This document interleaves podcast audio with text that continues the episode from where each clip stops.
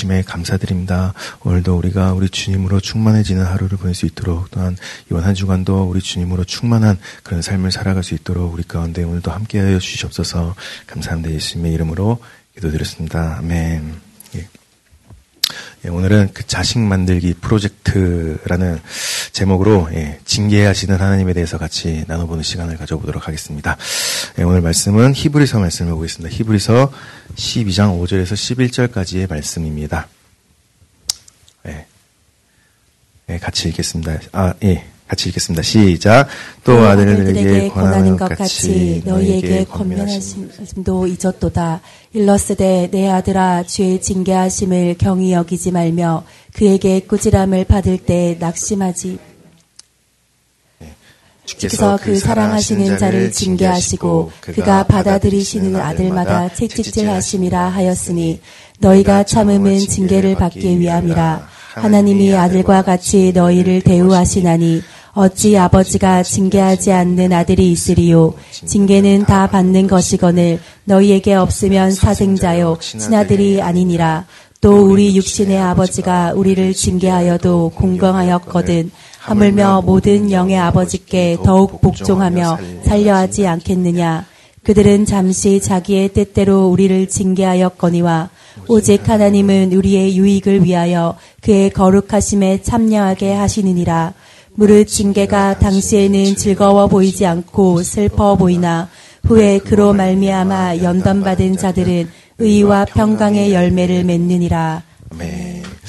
어, 그 우리가 잘 아는 우솝 어, 이솝우화 이야기 중에 이 어머니 귀를 깨문 도둑이라는 이야기가 있습니다. 다들 잘 아시죠?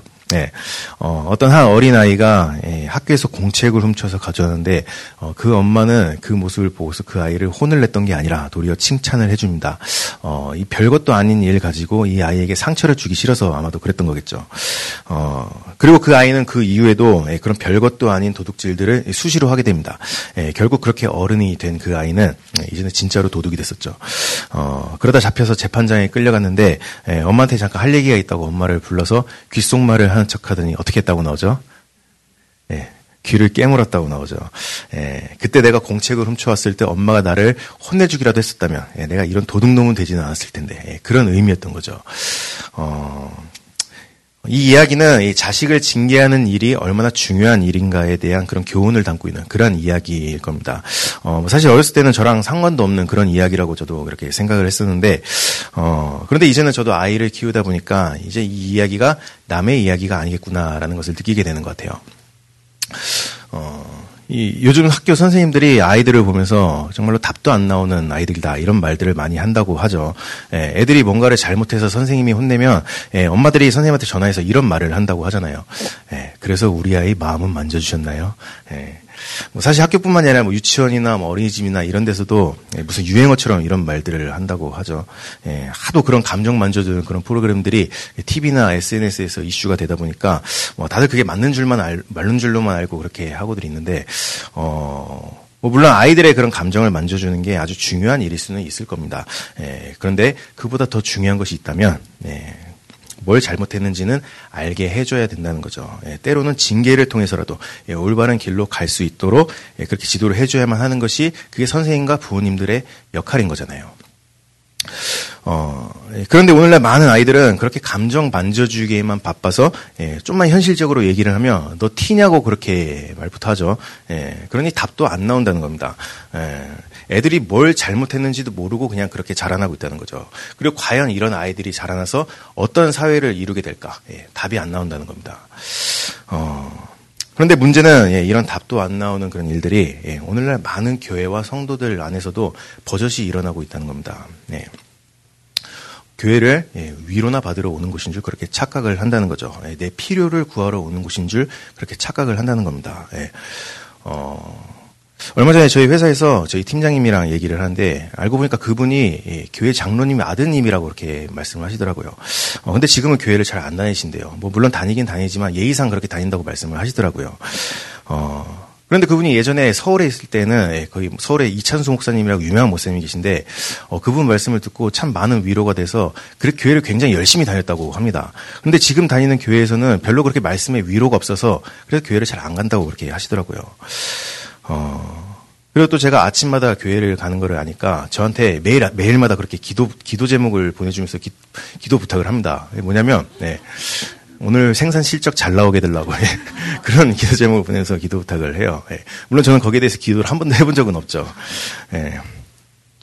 어, 이런 게 일반적인 사람들이 그렇게 교회를 다니는 이유라는 겁니다. 예. 어, 물론 우리가 이 교회에 와서 위로를 받는 건 좋은 일일 겁니다. 교회에 와서 하나님께 내 필요를 구하는 것도 당연히 좋은 일일 겁니다. 예, 그런데 중요한 건 그런 게 교회를 다니는 본질적인 목적은 아니라는 거죠.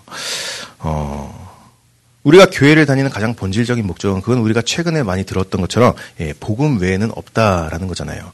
예, 바로 멸망당할 세상에서 건짐을 받고 영생으로 가는 길. 예, 우리는 이것, 이것 때문에 교회를 다니고 있고 또 신앙생활을 하고 있는 겁니다.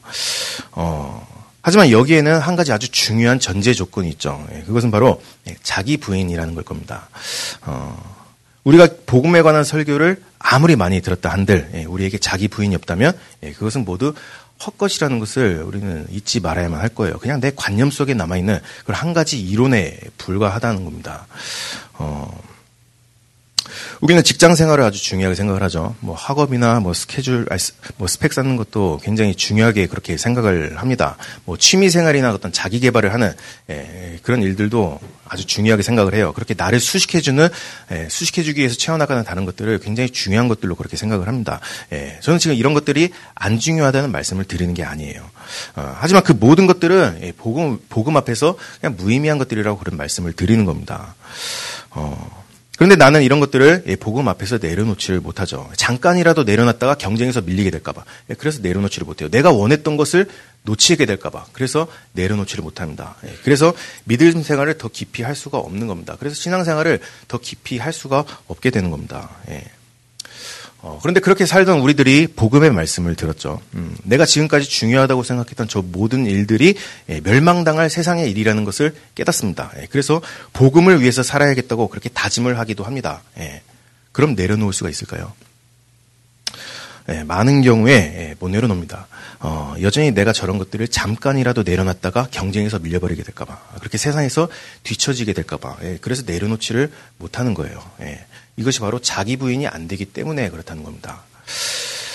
어, 이 외국 찬양 중에 Not I But Christ라는 아주 유명한 찬양이 있죠. 네, 내가 아닌 예수로 사는 삶. 음, 이것이 예, 우리가 신앙생활을 하는 목적이라는 겁니다. 예, 우리가 교회를 다니는 이유도 바로 이것 때문이고 예, 우리가 신앙생활을 통해서 결국에 터득해야 될 방향이 바로 Not I But Christ. 내가 아닌 예수로 사는 삶이라는 겁니다. 어, 그래서 우리 신앙생활에 그런 자기 부인이 없다면 예, 우리가 아무리 교회를 열심히 다니고 있고 많은 사역들을 감당을 하고 있고 또 오랫동안 교회를 다녔고 또 많은 헌금들을 그렇게 하고 있다고 하더라도 내게 그런 자기 부인이 없다면 예, 그것은 그저 종교 생활일 뿐인 거죠. 예, 가서 부처님을 섬기는 거나 조상신들을 섬기는 거나 그런 것들과 똑같은 그냥 일이라는 겁니다. 그것은 예수님께서 가르치신 길이 아니라는 거죠. 어... 그런데 오늘날 시대는 이런 자기 부인을 강조하는 그런 교회들을 보면서 오히려 교인들을 착취하려고 가스라이팅을 하는 것이 아니냐, 뭐 이런 말을 하기까지도 합니다. 예. 그래서 저 같은 설교자들은 설교를 준비를 할 때마다 어, 말씀을 순화시키고 싶어하는 마음들이 그렇게 계속해서 마음에 들어오게 돼요. 예. 분명 성경에선 자기 부인을 말하고 있지만 성도들이 그 말씀 앞에서 많이 눌리게 될까봐. 응? 그래서 어떻게 하면 성도들이 덜 눌리게 할 수가 있을까? 어떻게 하면 덜 부담을 가지게 할 수 있을까? 예, 도리어 어떻게 하면 자기 부인이 안 돼서 그렇게 눌려 있는 성도들에게 위로의 말씀을 전할 수 있을까? 예, 그렇게 사람들의 감정을 헤아려 가면서 말씀을 준비하고 싶어하는 마음들이 예, 설교 준비를 하면서 계속해서 들어오게 됩니다. 어, 바로 사람의 일을 생각을 하게 되는 거죠. 음. 그런데 예수님께서는 하나님의 일 앞에서 사람의 일을 생각하던 베드로에게 뭐라고 말씀하셨죠? 예, 사탄아 물러가라 말씀을 하셨죠. 예, 네가 하나님의 일이 아닌 사, 람의 일을 생각한다라고 말씀을 하셨잖아요. 이게 바로 사탄의 도구로 사용되는 일이라는 겁니다. 어, 올해도 우리에게 하나님께서는 교회를 세우라는 그런 하나님의 중요한 뜻을 우리에게 전해주셨지만 어, 교회는 다른 것들로 세워져 가는 게 아니죠. 음, 돈이 많다고 교회가 세워져 가는 게 아닙니다. 성도들이 많이 온다고 그래서 교회가 세워져 가는 것도 아닙니다. 예, 성도들이 봉사를 많이 한다고 해서 예, 그래서 교회가 세워져 가는 것도 아닙니다. 예. 어, 내가 나를 부인하고 하나님의 뜻 앞에 순종하는 예, 그렇게 십자가를 지는 제자들을 통해서 하나님께서는 교회를 세워가실 겁니다. 예, 그리고 이것이 우리가 신앙생활을 하는 궁극적인 목적이라는 말씀을 드리는 거예요. 예, 그래서 이런 말씀이 듣기가 싫으시다면 정말 죄송한 말씀이지만 교회를 나오실 필요가 없습니다. 예, 왜냐하면 이것이 어, 결국에는 우리가 교회에서 터득해야 될, 배워 나가야 될 그런 궁극적인 방향이기 때문에 말씀을 드리는 겁니다. 예, 예, 물론 뭐 목사님께서 예전에 말씀해 주셨던 것처럼 초신자분들에게는 언제나 예외적인 부분은 있을 수는 있겠죠. 어, 뭐 하지만 중요한 것은 결국엔 우리가 가야 될 신앙생활의 방향은 네, 뒤에서도 계속해서 설명을 드리겠지만 바로 자기 부인이라는 겁니다. 네. 어, 그런데 그런 자기 부인이 안 돼서 눌리시는 분들도 많이 계시죠. 음, 그런데 사실 그렇게까지 말씀 앞에 눌릴 필요는 없는 것 같아요. 왜냐하면 하나님께서 부르신 사람이라면 하나님께서는 우리가 자기 부인을 하고서 그분의 뜻에 따라서 갈 수 있도록 결국엔 그 길로 인도하시기 때문에 그렇다는 겁니다. 예. 그럼 무엇으로 인도를 해 가실까요? 예. 바로 징계를 통해서 인도해 가시기 때문이라는 겁니다. 예. 우리 하나님께서는 예, 아들에게 귀를 깨물린 그런 엄마처럼 예, 그렇게 무르게 우리를 인도해 가실 분이 아니라는 말씀을 드리는 겁니다. 어, 하지만 하나님께서 우리를 징계하신다면 그것은 오늘 본문 말씀에서처럼 예, 사생자가 아니라는 뜻인 겁니다. 도리어 우리가 자녀라는 증거이기 때문에 예, 그래서 이것이 우리에게는 은혜일 수밖에 없는 겁니다. 어, 징계가 당시에는 슬퍼 보이나 후에는 의와 평강의 열매를 맺느니라. 예, 결국 이것이 은혜라는 거죠. 어, 오늘 우리가 예, 우리의 삶을 한번 잘 되돌아볼 수 있으면 좋겠습니다. 예, 하나님께서 우리의 삶 가운데 특별히 징계를 가하시는 부분이 있지는 않은지, 예, 그리고 그런 징계를 통해서 예, 나를 올바른 길로 부르고 계신 부분은 있지는 않은지, 예, 그래서 그 길에 따라서 예, 올바른 길로 나갈 수 있는 그것으로 의와 평강의 열매를 맺어갈 수 있는 그런 우리들이 될 수 있기를 오늘도 소망하겠습니다. 어, 그래서 오늘은 이 하나님의 징계에 대해서 같이 나눠보려고 하는데요. 예. 우선 우리는 이 징계에 대해서 생각을 해볼 때 상당히 부정적인 시각으로 그렇게 접근을 하게 됩니다. 어, 그런데 그것은 예, 우리가 인식하고 있는 이 징계라는 단어와 또 성경에서 말하고 있는 이 징계라는 단어는 예, 의미 자체가 많이 다르기 때문에 그런 겁니다. 어, 우선 우리가 생각하는 우리가 아는 이 징계의 사전적인 의미는 내 잘못에 대한 응징이라는 그냥 그런 개념이 강하죠. 어떤 심판받는다는 것에 대한 그런 개념이 강하게 인식되어 있습니다. 어, 하지만 성경에서 말하는 징계는 조금 다른 의미로 쓰이고 있어요. 예. 우선 우리가 맨 처음에 읽었던 히브리서에 보시면 예, 하나님의 징계를 두고서 헬라어로 예, 파이데이아 또는 파이디오라는 이런 단어가 사용이 됐는데 어, 이게 파이디온이라는 단어에서 파생이 된 그런 단어입니다. 예, 뭐 파이디온 선교회 이런 거 들어보셨죠? 예, 이게 어린 아이라는 뜻이거든요. 어, 그래서 성경에서 징계라고 표현된 파이디오, 파이데이아라는 뜻은 어린 자녀를 양육한다라는 뜻으로 사용이 됩니다. 영어로는 손 메이킹이라고 이렇게 표현을 하기도 해요. 예, 그래서 이게 은혜라고 말씀을 드리는 겁니다. 예, 상당히 관계적인 표현이라는 거죠. 어, 같이 신명기 말씀 보는데 신명기 8장 2절에서 6절 말씀을 같이 보겠습니다. 네, 같이 시작. 내 하나님 여호와께서 이 40년 동안에 내게 광야 길을 걷게 하신 것을 기억하라. 이는 너를 낮추시며 너를 시험하사 내 마음이 어떠한지 그 명령을 지키는지 지키지 않는지 알려 하심이라. 너를 낮추시며 너를 줄이게 하시며 또 너도 알지 못하며 내 조상들도 알지 못하던 만나를 내게 먹이신 것은 사람이 떡으로만 사는 것이 아니요 여호와의 입에서 나오는 모든 말씀으로 사는 줄을 내가 알게 하려 이 40년 동안에 내 의복이 헤어지지 아니하였고 내 발이 부르트지 아니하였느니라. 너는 사람이 그 아들을 징계함 같이 내 하나님 여호와께서 너를 징계하시는 줄 마음에 생각하고 내 하나님 여호와의 명령을 지켜 그의 길을 따라가며 그를 경외할지니라. 어, 제가 예전에도 이런 비슷한 예시를 한번 들었었는데, 예, 우리가 길을 지나가고 있는데, 웬 비행 청소년들이 길 한갑, 한복판에서 담배를 피고 있는 겁니다. 예, 이때 만약에 내가 경찰이라면, 예, 당연히 제재를 가하겠죠. 예, 법으로 응징을 하게 될 겁니다. 왜냐하면 정의 사회를 구현을 하기 위해서. 예, 이것이 우리가 생각하는 일반적인 징계의 의미라는 거예요. 어, 그런데 성경에서 말하는 징계는 다시 한번 말씀을 드리지만 상당히 관계적인 의미라는 겁니다. 예. 그 비행 청소년들이 나랑 아무런 관계가 없는 그런 아이들이라면 그냥 뒤에서 욕하고 그냥 지나갈 일인 거겠죠. 뭐 물론 성격이 불같으신 분들이라면 가서 한마디씩 하고 가실 수는 있겠지만 예. 요즘 세상에 그렇게 했다가 난리가 나겠죠. 예. 촉법 소년들이라는 그런 말도 많이 들어보셨잖아요. 어, 그런데 그렇게 무심코 지나가려고 하다가 자세히 봤더니 예, 그 중에 한 놈이 내 아들인 겁니다. 예. 그리고 이제부터 그 부모는 어떻게 할까요? 예.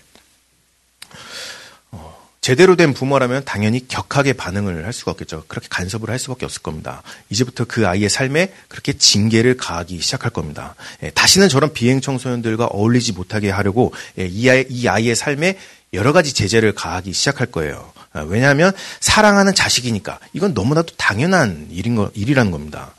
어, 그래서 하나님의 징계를 두고서 우리는 은혜라고 말씀을 드리는 거예요. 예. 어, 그래서 성경에 나오는 민족들 중에서 하나님께 가장 많은 징계를 당한 그런 민족이 있었죠. 예, 어디였죠? 예, 우리가 잘 아는 이스라엘이었죠. 예, 뭐 사실 구약 성경의 대부분의 역사가 이스라엘이 하나님께 징계를 받는 그런 내용들인 거잖아요. 예, 그런데 그들이 그렇게 많은 징계를 당했던 이유도 예, 우리보다 뭐가 특별히 못나서가 그랬던 못나서 그랬던 게 아니라 예, 그 이유는 단지 선택받은 민족이었기 때문에 그만큼 사랑하시니까 예, 그렇게 하셨던 겁니다. 어, 이 이스라엘 백성들은 애굽에서 처음 부르심을 받고서 광해로 나와서 가나안 땅으로 그렇게 향하게 됐습니다. 그리고 그대로 직진해서 갔다면 1년도 안 돼서 가나안 땅에 들어갈 수가 있었을 거예요. 그런데 40년이나 걸렸죠. 그런 사막 같은 광야에서 40년 동안 뺑뺑이를 돌았던 겁니다. 음. 그 이유는 믿음이 부족했던 그들이 받았던 하나님으로부터 왔던 그런 징계였던 거죠. 하나님의 말씀보다 세상을 더 두려워했던 그런 이스라엘 민족들에게 하나님께서 내리신 징계였던 거죠. 어, 그런데 신기한 건 그 40년 동안 그들의 옷이 헤어지지도 않았고 발이, 발도 부르트질 않았다고 그렇게 나오고 있죠. 예. 그럼 그들이 그 40년의 기간 동안에 이런 일들을 통해서 무엇을 깨달을 수가 있었을까요? 예.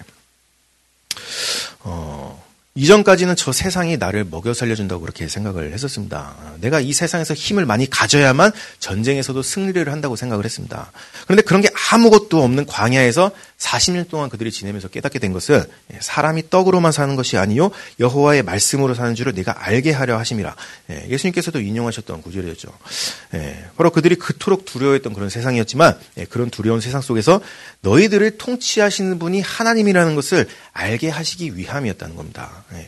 예. 그래서 우리가 우리를 향한 하나님의 징계는 내가 다른 사람들보다 특별히 못나서 그래서 나에게 가하시는 그런 응징이 아니라 나를 사랑하시는 하나님의 자식 만들기 프로젝트라는 겁니다. 예, 다시 말해서 예, 하나님의 온전한 통치를 받는 그런 특별한 자식 만들기 프로젝트라는 겁니다. 예.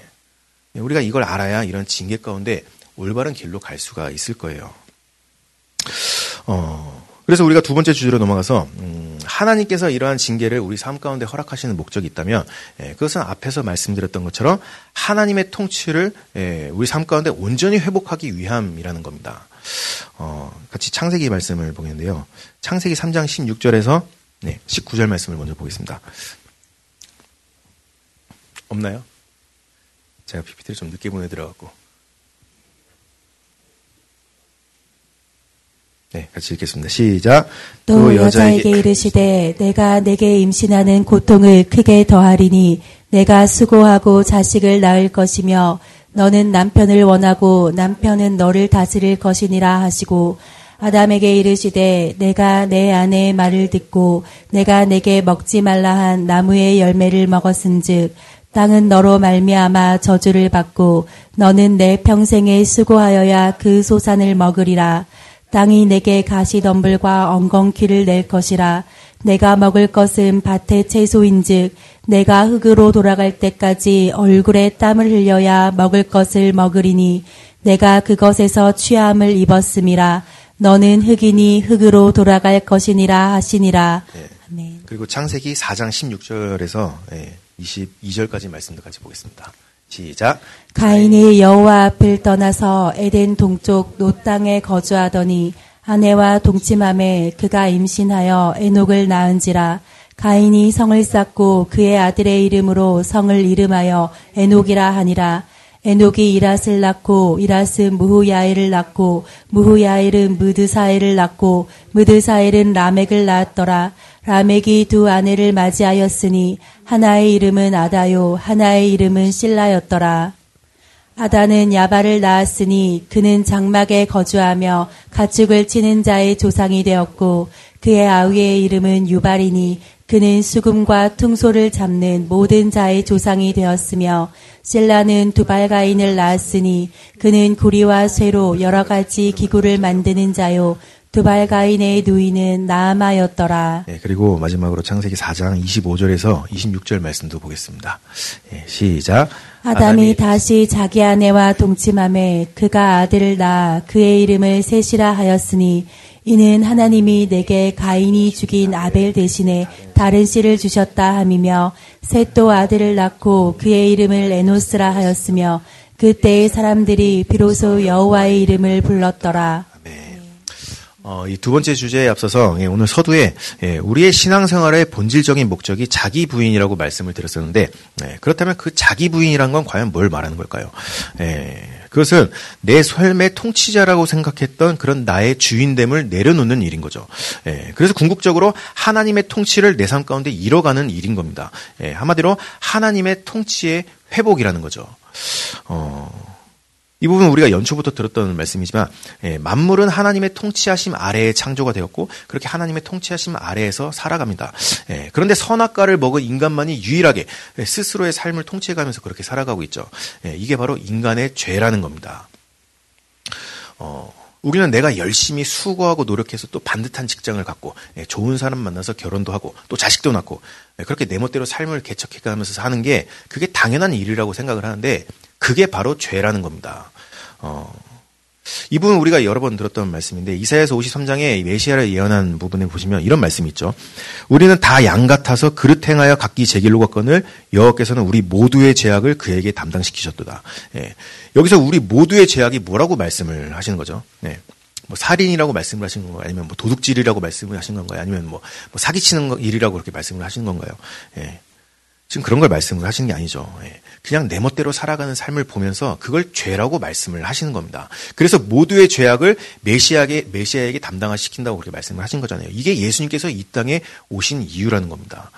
어, 그래서 우리가 예수님의 피로 죄사함을 받았다는 말이 무엇을 말하고 있는 건지를 우리가 한번 잘 생각을 해보자는 거예요. 어, 예레미야에도 보시면 예, 수많은 죄를 짓고 살아가던 이스라엘 백성들에게 예, 하나님께서는 그들의 그 수만 가지의 죄를 단 두 가지로 요약해서 말씀하신 부분이 있으시죠. 예, 내 백성이 두 가지 악을 행하였나니 곧 그들이 생수의 근원인 나를 버린 것과 스스로 웅덩이를 판 것인데 그것은 그 물을 가두지 못할 터질 웅덩이들이라.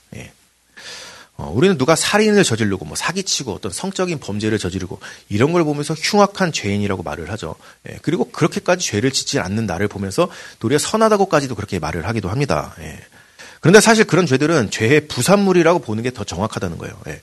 우리가 아는 그런 흉악한 죄들은 예, 인간들이 하나님의 통치를 벗어난 예, 그 죄의 열매일 뿐이라는 겁니다. 예. 성경에서 말하는 진짜 우리의 죄는 예, 하나님의 통치를 거부하는 일, 예, 그렇게 내 마음대로 살아가려고 하는 그런 우리들의 본성, 음? 이것이 바로 선악과를 먹은 인간이 가지고 있는 죄의 본성이라는 거잖아요. 어, 그래서 그렇게 스스로 선악을 알고 인간이 스스로 통치권을 얻게 된 대가로 네, 에덴에서 쫓겨나게 됐었죠. 어, 작년 말에도 이 부분을 자세하게 말씀을 드렸었는데 예, 에덴에서 쫓겨난 이유는 다른 이유가 아니었어요. 예, 그것은 인간이 선악을 알게 되었기 때문에 예, 그래서 영생이 거두어지게 되고 에덴에서 쫓겨나게 됩니다. 예, 하나님의 보살핌으로부터 멀어지게 하셨던 거예요. 예, 그렇게 이 땅을 스스로 개척하며 살아가도록 예, 하신 겁니다. 그리고 이것이 바로 징계라는 거죠. 어, 그래서 남자는 땅에서 수고를 통해서 이 땅을 살아야만 하게, 되, 하게 하셨고 또 여자는 해산의 고통으로 이 땅을 살아가게 하십니다. 이게 바로 징계라는 거잖아요. 음. 그리고 앞에서 말씀드렸듯이 이 징계의 이유는 죄 지은 인간을 응징하시기 위해서가 아니라 예, 세상에서 내가 주인이 돼서 살아가는 게 얼마나 괴로운 일인지를 깨닫고 예, 그런 고통 속에서 하나님의 통치를 더욱더 그리워하고 하나님의 통치를 더욱더 사모하는 방향으로 가는 게 그게 징계를 주신 이유였던 거죠. 예. 마치 탕자가 스스로 내 멋대로 살아보겠다고 그렇게 아버지의 집을 떠났지만 예, 결국 그것이 재앙이라는 것을 깨닫고 다시 아버지의 집을 그리워하면서 아버지의 집으로 돌아갔던 것처럼 예, 우리가 지난번에 예전에 이 돌아갈 본향에 대해서 우리가 배웠던 것처럼 예, 이것이 바로 은혜임을 알게 하시기 위해서 인간에게 허락된 징계라는 겁니다. 어, 그런데 인간은 참 대단한 존재들이에요. 예, 전에그 인터스텔라라는 영화에 나왔던 명언 중에 이런 명언이 있습니다. 어, 우리는 답을 찾을 것이다. 늘 그랬듯이. 예, 그래서 뭐 어떤 뭐 불법 사이트 같은데 불법으로 영화 보는 사이트 같은데 막히면 사람들이 거기 댓글에 달아놓죠. 우리는 또 다시 답을 찾을 것이다. 늘 그래왔듯이. 예, 예, 그렇게 답도 안 나오는 그런 인생들이지만 그렇게 스스로 답을 찾아 나선다는 겁니다. 예.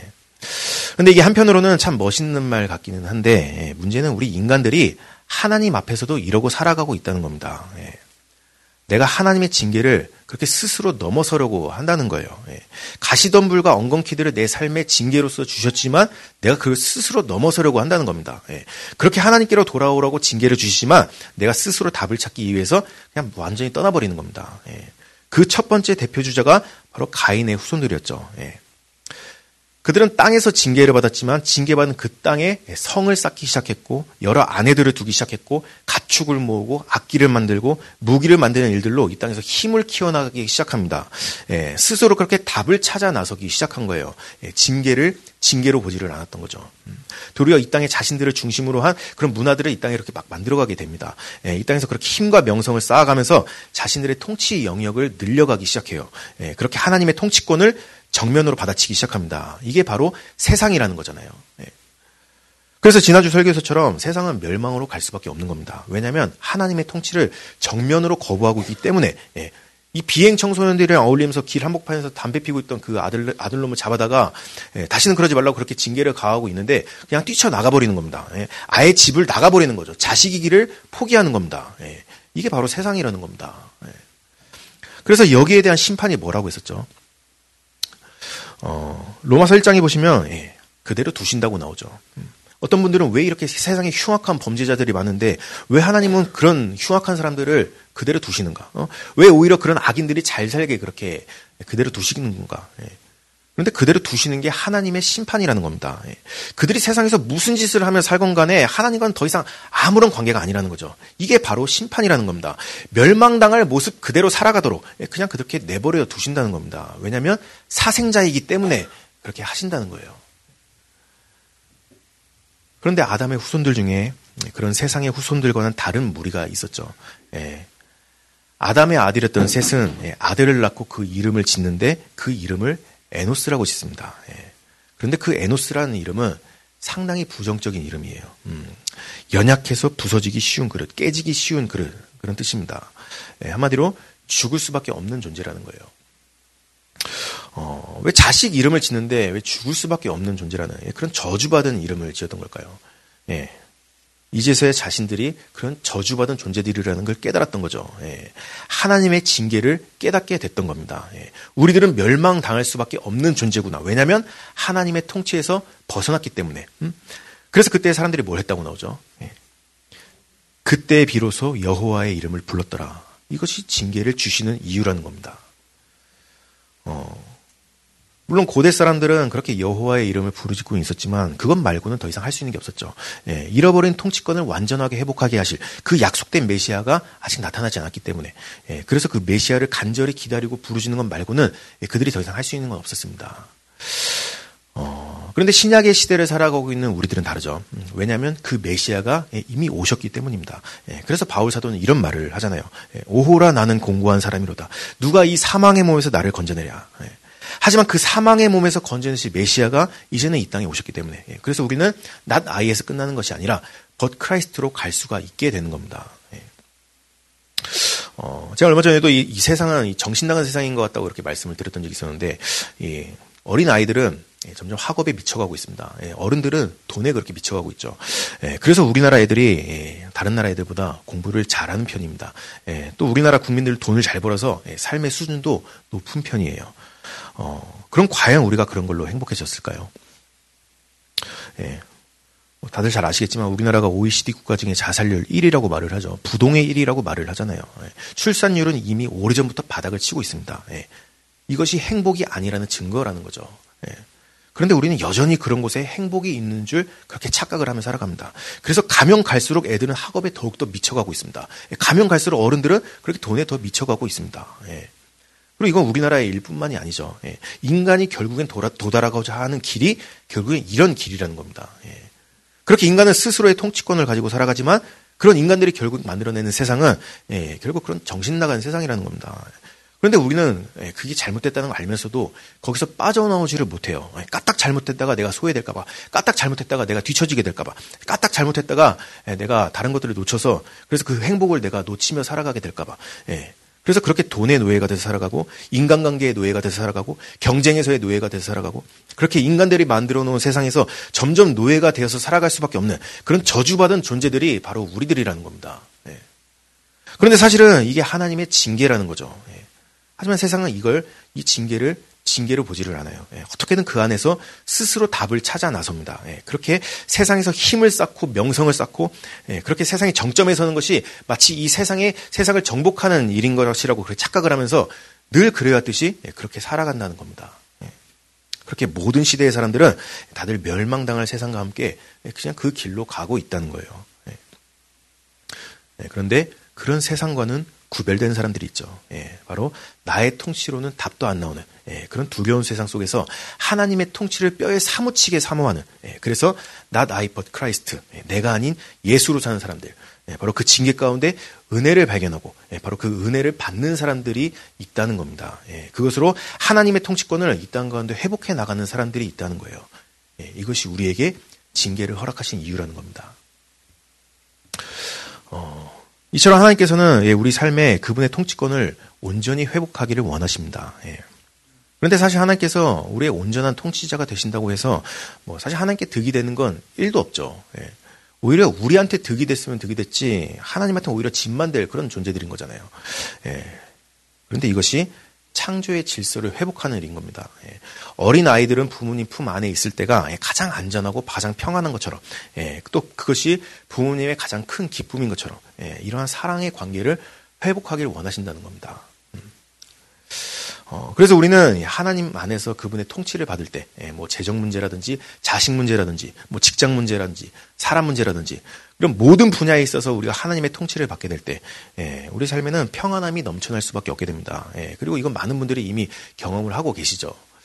어, 그렇지만 반대로 우리가 하나님의 통치를 벗어나게 될 때, 음, 거기서부터 모든 걱정과 근 심과 불안이 몰려올 수밖에 없게 됩니다. 예, 왜냐면 이제부터 다 내가 책임지면서 살아야만 하거든요. 그래서 인간은 존재 자체만으로도 불안한 존재라고, 불안해하는 존재라고 그런 말을 하는 거잖아요. 독일의 유명한 철학자가 한 이야기, 이야기입니다. 어, 그런데 문제는 예, 그러한 하나님의 통치를 거부하는 내 자아가 예, 우리 안에 있다는 겁니다. 예. 우리는 선악과가 예, 아담과 하하만의 문제라고 그렇게 생각을 할 수도 있는데 사실 그 선악과는 예, 매일의 우리의 삶 가운데 나타나고 있죠. 예. 분명히 내가 하나님의 뜻은 알겠는데, 분명히 내가 하나님이 뭘 원하고 계신지 알겠는데, 분명히 하나님께서 뭘 기뻐하고 계신지 알겠는데, 예, 그냥 나의 길을 가는 겁니다. 예. 어, 지금 내가 가려고 하는 이 길이 하나님께서 기뻐하지 않으시는 길이라는 걸 알면서도, 하나님과 멀어지는 길이라는 걸 알면서도 그냥 마이웨이를 가는 겁니다. 어, 이제 다음 주제로 넘어가는데요.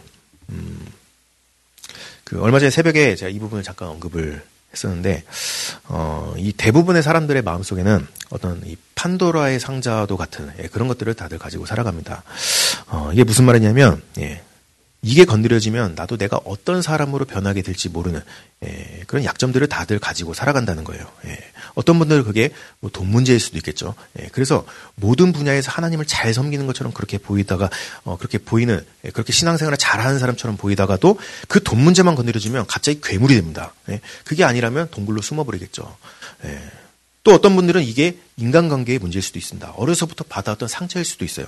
뭐 내 자존심의 문제일 수도 있습니다. 어, 비교의식 같은 걸 수도 있고, 내 욕심과 관련된 그런 문제일 수도 있고, 뭐 자식의 문제일 수도 있고, 내 육신의 문제일 수도 있고, 어떤 특정한 장소의 문제일 수도 있고, 뭐 내 권력욕이라든가 어떤 인정욕이라든가, 예, 뭐 그런 약점들을 다들 하나둘씩 그렇게 가지고 살아가고 있습니다. 어, 그렇게 신앙생활을 잘 하는 사람처럼 보이다가도 갑자기 그런 괴물 같은 모습으로 변해버리는 그런 판도라의 상자와도 같은 것들을 마음속에 두고 그렇게 살아간다는 거예요. 예, 이것이 바로 하나님의 통치 영역을 벗어나게 만들어버리는 그런 부분이라는 거죠. 어, 그리고 우리가 자기 부인을 한다는 말은 바로 이런 걸 내려놓는다는 걸 말한다는 의미하는 겁니다. 예, 내가 원래부터 마음이 넓은 사람인데 그래서 다른 사람들을 잘 품어준다고 해서 그런 걸 보면서 자기 부, 자기 부인이라고 하는 건 아니죠. 예, 내가 다른 사람 품어주는 걸 죽기보다도 싫어하는 그런 사람이지만 하나님께서 품어주라고 하시니까 그래서 나를 내려놓고 품어주는 거 예, 이걸 보면서 자기 부인이라고 말을 하는 거잖아요. 예. 그리고 하나님께서는 우리가 그런 자기 우리의 그, 우리가 그런 자기 부인을 통해서 저런 것들을 내려놓기를 원하고 계십니다. 예, 왜냐하면 저런 것들이 우리의 구원을 막아서고 있는 것들이기 때문에 그래서 그렇게 하시는 거예요. 그래서 예수님께서도 말씀하셨죠. 누구든지 나를 따르려거든 자기를 부인하고 자기 십자가를 지고 따를 것이라. 예. 이게 신앙생활의 본질적인 목적이라고 말씀을 하셨던 거죠. 어, 그래서 내 멋대로 살아가고 있는 그런 우리들에게 하나님께서는 처음에는 말씀을 주십니다. 예, 뭐 설교 말씀이라던가 아니면 뭐 주변 사람들을 통해서 그렇게 말씀을 하신다거나 아니면 뭐 내면의 음성을 통해서 그렇게 말씀을 주시겠죠. 예, 그래서 그 말씀만으로 하나님 말 하나님 하나님의 뜻을 따르는 사람들은 나를 내려놓고 하나님 뜻을 따르는 사람들은 정말로 복이 있는 겁니다. 가장 현명한 사람들인 거죠. 예, 그것이 가장 큰 은혜라는 겁니다. 예, 이게 바로 하나님의 통치를 온전히 받아들이는 그런 사람들인 거죠. 음. 그런데 대부분의 사람들은 그걸 잘 듣지를 않아요. 예. 인간이 원래 그렇게 완악한 존재들이라는 겁니다. 예. 이게 하나님의 말씀이라고 아무리 말을 해도 듣지를 않죠. 예. 듣긴 듣되 삶을 변화시키는 데까지 가지는 않죠. 예. 뭐 자랑할 이야기는 아니지만 그건 저도 마찬가지일 겁니다. 어, 그래서 하나님께서는 우리의 삶에 징계를 허락하실 수밖에 없는 겁니다. 말을 안 들으니까 징계를 내려줄 수밖에 없다는 거예요. 예. 그리고 이건 우리가 잘 아는 다윗도 마찬가지였죠. 음. 같이 사무엘라 말씀을 보겠는데 사무엘 7장, 7장 14절 말씀 보겠습니다. 네, 시작. 나는, 나는 그에게, 그에게, 아버지가 되고 그는 내게 아들이 되리니 그가 만일 죄를 범하면 내가 사람의 매와 인생의 채찍으로 징계하려니와 네, 이 다윗은 하나님을 가장 잘 섬기는 그런 왕이었습니다. 삶의 모든 영역에서 하나님을 온전한 주인으로 받들고 있던 거의 유일한 사람이었어요. 네. 하지만 그 안에 음욕이 있었죠. 어, 그 증거가 아내만 8명이 있었다는 거예요. 예. 뭐 물론 아, 마지막 아내는 신하들이 억지로 맺어준 그런 아내이기는 했지만 예, 그렇게 많은 아내들을 두고 있었습니다. 어, 뭐 어떤 분들은 그 아들이었던 솔로몬이랑 비교를 해서 아, 적은 게 아니냐 이렇게 말을 할 수도 있겠죠. 왜냐하면 그 솔로몬은 아내가 천 명이었다고 말을 하고 있으니까. 예.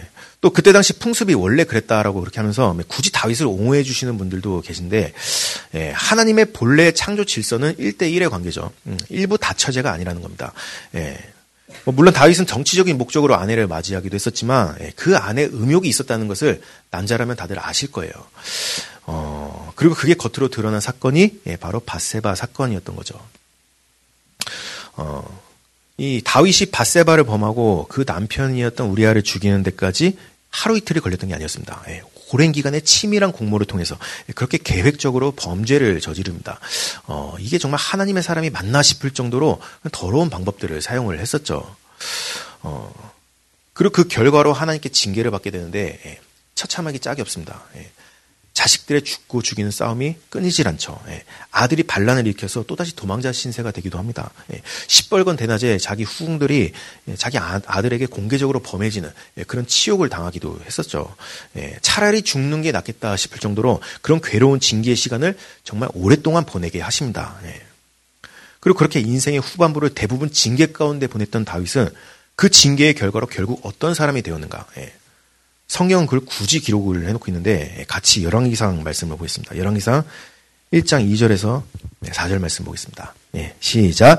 그 시종들이 왕께 아뢰되 우리 주 왕을 위하여 젊은 처녀 하나를 구하여 그로 왕을 받들어 모시게 하고 왕의 품에 누워 우리 주 왕으로 따뜻하시게 하리이다 하고 이스라엘 사방 영토 내에 아리따운 처녀를 구하던 중 수넴 여자 아비삭을 얻어 왕께 데려왔으니 이 처녀는 심히 아름다워 그가 왕을 받들어 시중 들었으나 왕이 잠자리는 같이 하지 아니하였더라. 어, 다윗은 바세바 사건 이후로 새롭게 아내를 맞이하지는 않았었죠. 예, 그런데 어, 그런 다윗을 보면서 신하들이 예, 불쌍해 보였나 봐요. 예, 예, 다윗이 많이 외롭고 그렇게 쓸쓸해 보였던 것 같아요. 예, 그래서 이스라엘 전 영토에서 가장 아름다운 여인을 찾아서 굳이 다윗의 새로운 아내로 그렇게 맞이하게 해줍니다. 어, 그래서 그런데 재밌는 건 마지막 구절이었죠. 음, 왕이 잠자리는 같이 하지 않았더라. 예. 굳이 이런 걸 기록을 해놓고 있는데 예. 남성분들이라면 이게 얼마나 부자연스러운 일인지를 잘 아실 거예요. 예. 이게 바로 하나님께 징계를 받은 인간의 모습이라는 겁니다. 예. 그만큼 끔찍한 트라우마라는 거죠. 예. 자신의 정욕조차도 내려놓게 만드는 음? 하나님의 통치권을 벗어난 싹을 완전히 잘라버리는 예. 이게 바로 징계를 주시는 이유라는 겁니다. 예. 하나님은 우리들을 말씀으로 통치하기를 원하시지만 우리들이 잘 듣지를 않죠. 예. 말씀을 통해서 수도 없이 이야기를 하고 또 마음에 강한 찔림을 주신다고 해도 마치 야, 양심에 화인 맞은 사람처럼 잘 안 듣는 영역들을 가지고 있습니다. 예. 그래서 그 부분이 건드려질 때마다 이게 하나님의 사람이 맞는지조차도 헷갈릴 정도로 예. 하나님의 통치를 완전한 벗어, 완전히 벗어나, 벗어나고 있는 예. 그런 영역들을 우리들이 가지고 살아가고 있다는 겁니다. 예. 그래서 하나님께서는 우리 삶에 이렇게 징계를 내리실 수밖에 없는 거예요. 예. 그만큼 사랑하는 자식으로 보고 있기 때문에 사람의 매와 인생의 채찍으로 징계를 가하시는 겁니다. 예.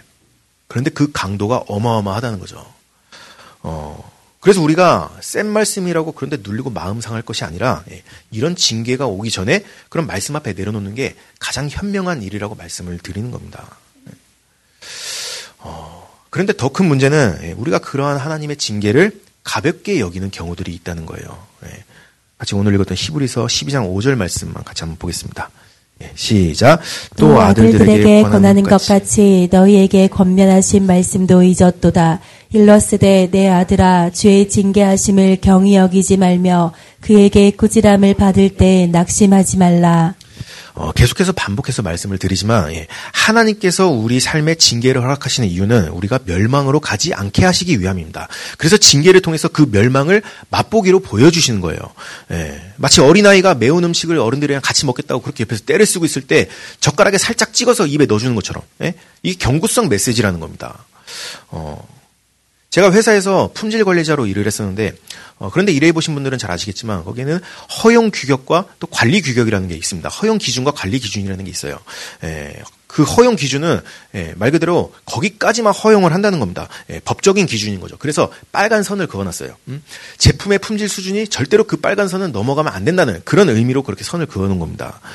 어, 그런데 그렇게만 놔두면 간혹가다 그 선을 넘어가는 경우들이 생기게 됩니다. 그래서 그 밑에 관리 기준이라고 하는 노란색 선을, 주황색 선을 또 하나를 그어 놓습니다. 예, 마치 신호등에서 빨간불이 있고 또 노란불이 있는 것처럼 예, 그런 거랑 똑같은 원리인 거예요. 어, 물론 그 주황색 선을 넘는다고 해서 그게 크게 문제가 되지는 않습니다. 그런데 그때부터 경고 문구가 계속해서 뜨기 시작해요. 예, 그리고 그 경고 문구의 의미는 예, 지금 까딱 잘못했다가 저 빨간 선을 넘어갈 수도 있으니까 빨리 제자리로 돌아가라는 그런 신호를 보내고 있는 겁니다. 예. 그런데 문제는 그걸 무시하고 계속 그대로 생산을 하다가 그냥 빨간 선을 넘어버린 경우들이 있다는 겁니다. 어, 하나님께서 우리에게 우리 삶의 징계를 가하시는 이유는 원래의 자리로 돌아오라고 그렇게 말씀을 주시는 거죠. 그리고 징계를 가하시는 거잖아요. 그래서 이 징계를 보고서 옳은 길로 가라고 그렇게 하시는 거죠. 그런데 그걸 아무렇지도 않게 넘어가는 경우들이 있다는 겁니다. 예. 징계를 주시지만 그 징계를 무시하고 그냥 넘어가는 사람들이 있다는 거예요. 예. 마치 우리가 맨 처음에 봤던 그 가인의 후손들처럼 그리고 집을 떠나버린 그 비행 청소년 아들처럼 음? 징계를 징계로 보지를 않는 겁니다. 내가 그냥 사생자의 길로 가겠다는 거죠. 예. 우리가 교회를 다니는 이유를 한번 잘 생각을 해보세요. 예. 우리는 멸망을 당하는 세상으로부터 구원을 얻기 위해서 교회를 다니고 있습니다. 그게 가장 원초적인 이유인 거잖아요. 예. 그럼 세상은 왜 멸망을 당하겠죠? 예. 선악과를 먹음으로써 그때부터 하나님의 통치를 벗어났기 때문에 예, 한마디로 하나님의 통치권을 무시하며 살아가는 죄로 인해서 음, 세상은 멸망을 당할 수밖에 없는 겁니다. 예, 그런데 예수님께서 이 땅에 오셔서 그 문제를 해결을 해주신 거죠. 우리는 다 양 같아서 그릇 행하여 각기 제 길로 갔건을 여호께서 그 모든 죄악을 그에게 담당시키셨도다. 예, 그래서 예수님을 통해서 잃어버린 통치를 회복하며 살아가는 게 그게 우리가 구원으로 가는 길인 거잖아요. 예, 그런데 내가 그 통치를 받아들이지 않겠다면 그게 멸망으로 가는 길이라는 겁니다. 어, 예수님께서는 마태복음에서 우리의 손과 발이 범죄할 것 같거든 그 손과 발을 잘라버리라고 말씀을 하셨죠. 예. 눈이 범죄할 것 같으면 그 눈을 뽑아라 말씀을 하십니다. 예. 그런 것들이 구원의 장애가 될 것 같으면 차라리 장애인이 돼서라도 예, 구원의 길을 가라고 그렇게 말씀을 하셨던 거잖아요. 예. 나에게 구원에 합하지 않은 것들이 발견된다면 그걸 버리라고 말씀을 하신 거잖아요. 이게 예수님께서 가르쳐 주신 구원의 길이라는 겁니다. 예. 우리가 교회에 와서 뭔가 좀 헌신을 한다고 해서 음, 내가 내려놓을 수 있는 거 조금 내려놨다고 해서 예, 그걸 자기 부인이라고 우리가 착각을 하는 경우들이 많이 있죠. 예, 정작 진짜로 내가 내려놔야 될 것들은 그대로 놔두고 있으면서 음, 그걸 하나님 그걸 그걸로 하나님께서 지금 징계를 주고 계시는데 그걸 그냥 우연이라고 넘겨버립니다. 예, 극복할 수 있을 거라고 그냥 넘겨버립니다. 예, 그렇게 하나님의 징계를 경히 여기는 겁니다. 예. 그런데 그것이 바로 나를 지옥으로 끌고 가는 나의 죄라는 겁니다. 우리가 멸망으로 가는 건 다른 험악한 죄 때문이 아니라는 걸 우리가 이미 다들 배워서 잘 알고 계시잖아요. 예. 그것은 내가 하나님의 통치권을 따르지 않을 때 예, 결국 나는 세상의 통치권을 따를 수밖에 없게 됩니다. 그리고 결국 그 세상과 함께 멸망을 할 수밖에 없는 거예요. 예, 사실은 아주 단순한 구원관이라는 겁니다. 어, 그리고 우리가 징계를 받을 때 또 다른 잘못된 방향으로 가는 경우가 있죠. 예, 그것은 징계 앞에서 낙심하는 일. 예, 그래서 동굴로 들어가는 일. 어, 내 인생이 이제 끝났다고 생각하고 나는 이미 버릇, 버림받았다고 생각하고 내 신앙생활은 여기가 끝이라고 생각하고 예, 그래서 크게 낙심하고 또 동굴로 들어가 버립니다. 어, 그런데 신명기에 보시면 광야에서 이스라엘 백성들에게 징계하셨던 그 하나님의 마음이 어떤 마음이었는가를 그들에게 말씀하신 부분이 나옵니다. 예, 같이 신명기 32장 11절 말씀을 보겠습니다. 예, 시작. 마치 독수리가 자기의 보금자리를 어지럽게 하며 자기의 새끼 위에 너풀거리며 그의 날개를 펴서 새끼를 받으며 그의 날개 위에 그것을 엎는 것 같이. 네. 어, 이 독수리는 자식을 양육할 때 이상한 방법으로 자식을 양육한다고 하죠. 예, 높은 하늘에서 그 새끼를 떨어뜨립니다. 예, 스스로 날개짓을 하게 하기 위해서 그렇게 하는 거예요. 예, 이게 우리가 잘 아는 독수리의 양육 방식인 거죠. 어, 그런데 독수리가 자기 새끼를 그 높은 하늘에서 떨어뜨리고 예, 이제부터 나물러라 하고 있을까요? 예, 뭐 죽든지 말든지 신경을 안 쓰고 있을까요? 음. 끝까지 지켜보다가 극적인 순간이 와서 자기 날개로 받아주잖아요. 예. 이게 바로 징계를 허락하시는 하나님의 마음이라는 겁니다. 예. 우리가 징계를 당한다면 그건 사탄이 주는 게 아니에요. 사탄은 그럴 권한도 없습니다. 예. 우리에게 징계를 허락하시는 분은 오직 하나님 한 분밖에 안 계시죠. 그리고 그 동기는 사랑입니다. 모든 것은 사랑이라는 기초 위에 하신다는 것을 우리가 많이 들어왔던 거잖아요. 예. 그래서 우리에게 그런 광야와 같은 징계가 허락이 됐다면 예, 우리가 할 일은 그 가운데 나 죽을까봐 걱정을 하는 것이 아니라 나 버림받을까봐 그걸 걱정을 하는 것이 아니라 그 광야에서 내게 하시는 음성을 듣는 겁니다. 그리고 그 음성 따라서 그 길로 나를 부인하고 가는 게 그 징계를 빨리 끝낼 방법이라는 거예요. 이제 마지막 주제로 넘어가서 어, 잠깐 제 얘기를 좀 해보면 음, 저는 어려서부터 어, 부유하지 못한 집안에서 자라오면서 어, 경제적인 어려움들에 대한 그런 막연한 두려움을 가지고 어, 그런 그런 것들이 제 안에 상처처럼 그렇게 자리 잡게 됐습니다. 어, 뭐 물론 어떤 분들은 그런 가난한 환경 속에서 오히려 더 강하게 성장하시는 분들도 계시죠. 어, 그런데 저는 반대였던 것 같아요. 예. 어려서부터 이상하게 제 주변에 있는 친구들은 다들 그런 부유한 친구들밖에 없었습니다. 어, 그래서 그런데 비교되고 눌려서 사는 게 그런 어려서부터 상처로 자리 잡아왔던 거죠. 어, 그리고 이건 신앙생활을 하고 나서도 마찬가지였습니다. 음, 신앙생활을 잘 하다가도 이런 부분만 건드려지게 되면 갑자기 제가 막 예민해져요. 예, 그래서 저의 그런 건드려지지 않기만을 바라는 예, 그런 판도라의 상자와도 같은 예, 그런 약점이었던 거죠. 예, 왜냐하면 저도 그 부분이 건드려지게 되면 제가 어떤 사람으로 변하게 될지 모르는 예, 저에겐 그런 두려운 부분이었던 거거든요. 어, 그런데 제가 처음 사역을 시작하고 나서부터 이상하게 이 부분이 계속해서 가장 많이 건드려지게 됩니다. 예. 삶이 그냥 지옥이었죠. 제발 건드려지지 않기만을 바라는 부분이 그렇게 매일 건드려지게 되니까 예, 당연히 지옥일 수밖에 없었죠. 어, 그런데 어느 순간 보니까 이게 하나님의 징계라는 것을 알게 하시더라고요. 예, 하나님의 통치를 벗어난 부분에 대해서 지금 하나님께서 나를 만져가고 계시다는 것을 예, 알게 하십니다. 어, 그럼 그걸 알고 나서 저는 어떤 마음이 생기게 됐을까요? 예, 곧바로 떠나고 싶어지더라고요. 예, 이런 징계를 내가 더 겪어야 된다고 생각을 하니까 그냥 다 내려놓고 싶어져요. 어, 그런데 한 가지 역설적인 사실은 예, 그런 아무것도 할 수 없는 그런 광야 같은 상황 속에서 오히려 하나님을 더 깊이 만날 수가 있게 됐다는 겁니다. 어, 당장 내일을 해결할 수가 없는 그런 막막한 현실을 마주하기도 했었지만 예, 하나님께서 그 하루를 또 먹이신다는 것을 알게 하시면서 음, 그렇게 하나님의 통치가 미치지 않았던 영역이 그렇게 하나님의 통치 안으로 점점 들어가게 됩니다. 예. 이게 우리에게 징계를 허락하시는 이유라는 거예요. 어, 같이 예레미야 2장 2절 말씀 보겠습니다. 네, 시작. 가서 예루살렘의 귀에 외칠지니라 여호와께서 이와 같이 말씀하시기를 내가 너를 위하여 내 청년의 때의 인애와 내 신혼의 때의 사랑을 기억하노니 곧씨 뿌리지 못하는 땅 그 광야에서 나를 따랐음이니라. 예, 우리가 방금 읽었던 예레미야에 보시면 하나님께서는 이스라엘의 광야 생활을 두고서 청년 때의 인애와 신혼 때의 사랑이라고 표현을 하신 부분이 나옵니다. 어, 그런데 우리가 아는 이스라엘의 광야 생활은 그냥 믿음이 부족했던 이스라엘 백성들의 예, 하나님께 징계를 받았던 그런 기간이었죠.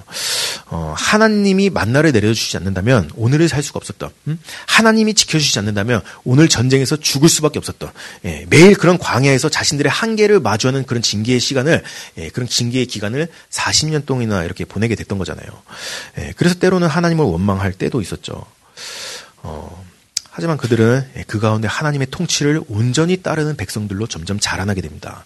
예, 가나안 땅을 어떻게 정복했는지를 한번 생각을 해보세요. 예, 그래서 그런 광야의 기간은 그렇게 하나님을 더 깊이 만나는 그런 양육의 과정이었던 거죠. 예. 그래서 하나님께서는 그런 광야의 때를 청년 때의 인애와 신혼 때의 사랑이라고 그렇게 기억을 하고 계시는 겁니다. 예. 그들이 아무것도 없는 광야에서 나를 따랐습니다. 예. 그게 하나님과의 뜨거운 사랑이라는 거예요.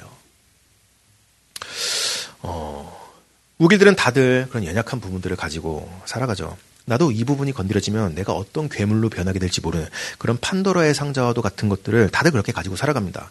그리고 마귀는 이걸 자꾸만 건드리려고 해요. 왜냐하면 나를 교회 안에 괴물로 만들어가야 되니까. 나를 교회 안에서 그렇게 동굴로 숨어 들어가게 만들어야 되니까. 예.